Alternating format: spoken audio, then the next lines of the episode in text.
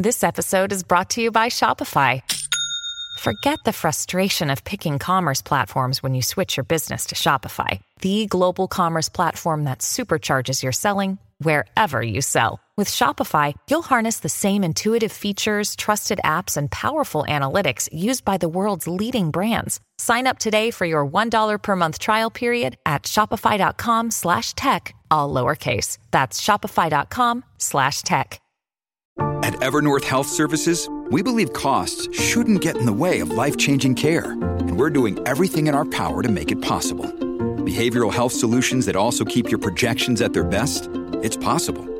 Pharmacy benefits that benefit your bottom line? It's possible. Complex specialty care that cares about your ROI? It's possible. Because we're already doing it. All while saving businesses billions. That's Wonder made possible.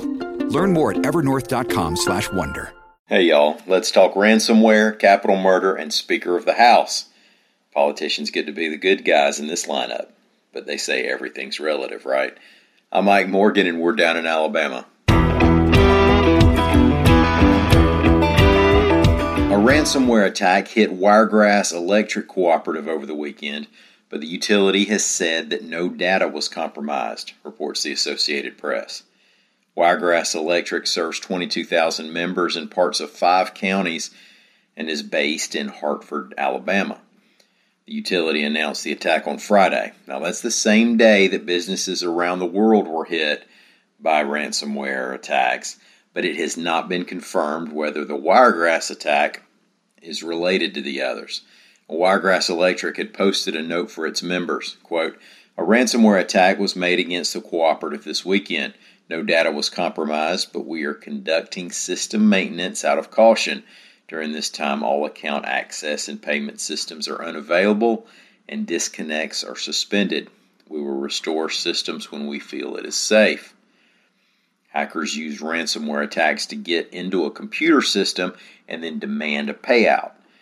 The international attack over the weekend was the biggest on record, and the Biden administration has said it would, quote, take action on Russian cyber criminals if the Russian government doesn't do more to crack down on the problem.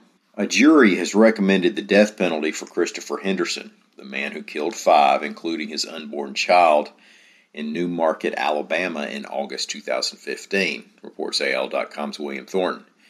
Henderson also had been a bigamist.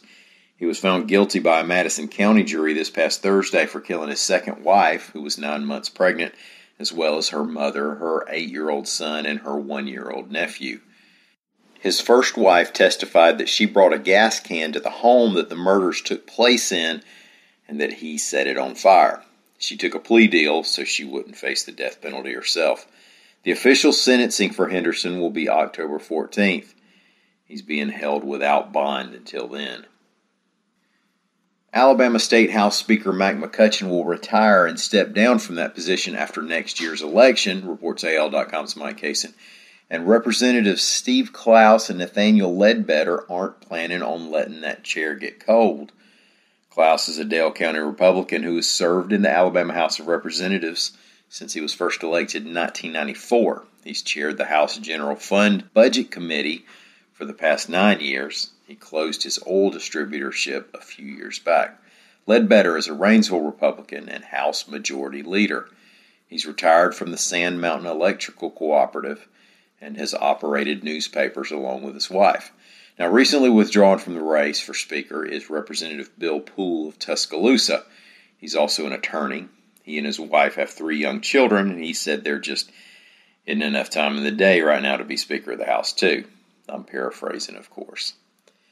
Thank y'all for listening. We'll be back here again tomorrow. Until then, stop by and see us anytime you can on the internet at al.com.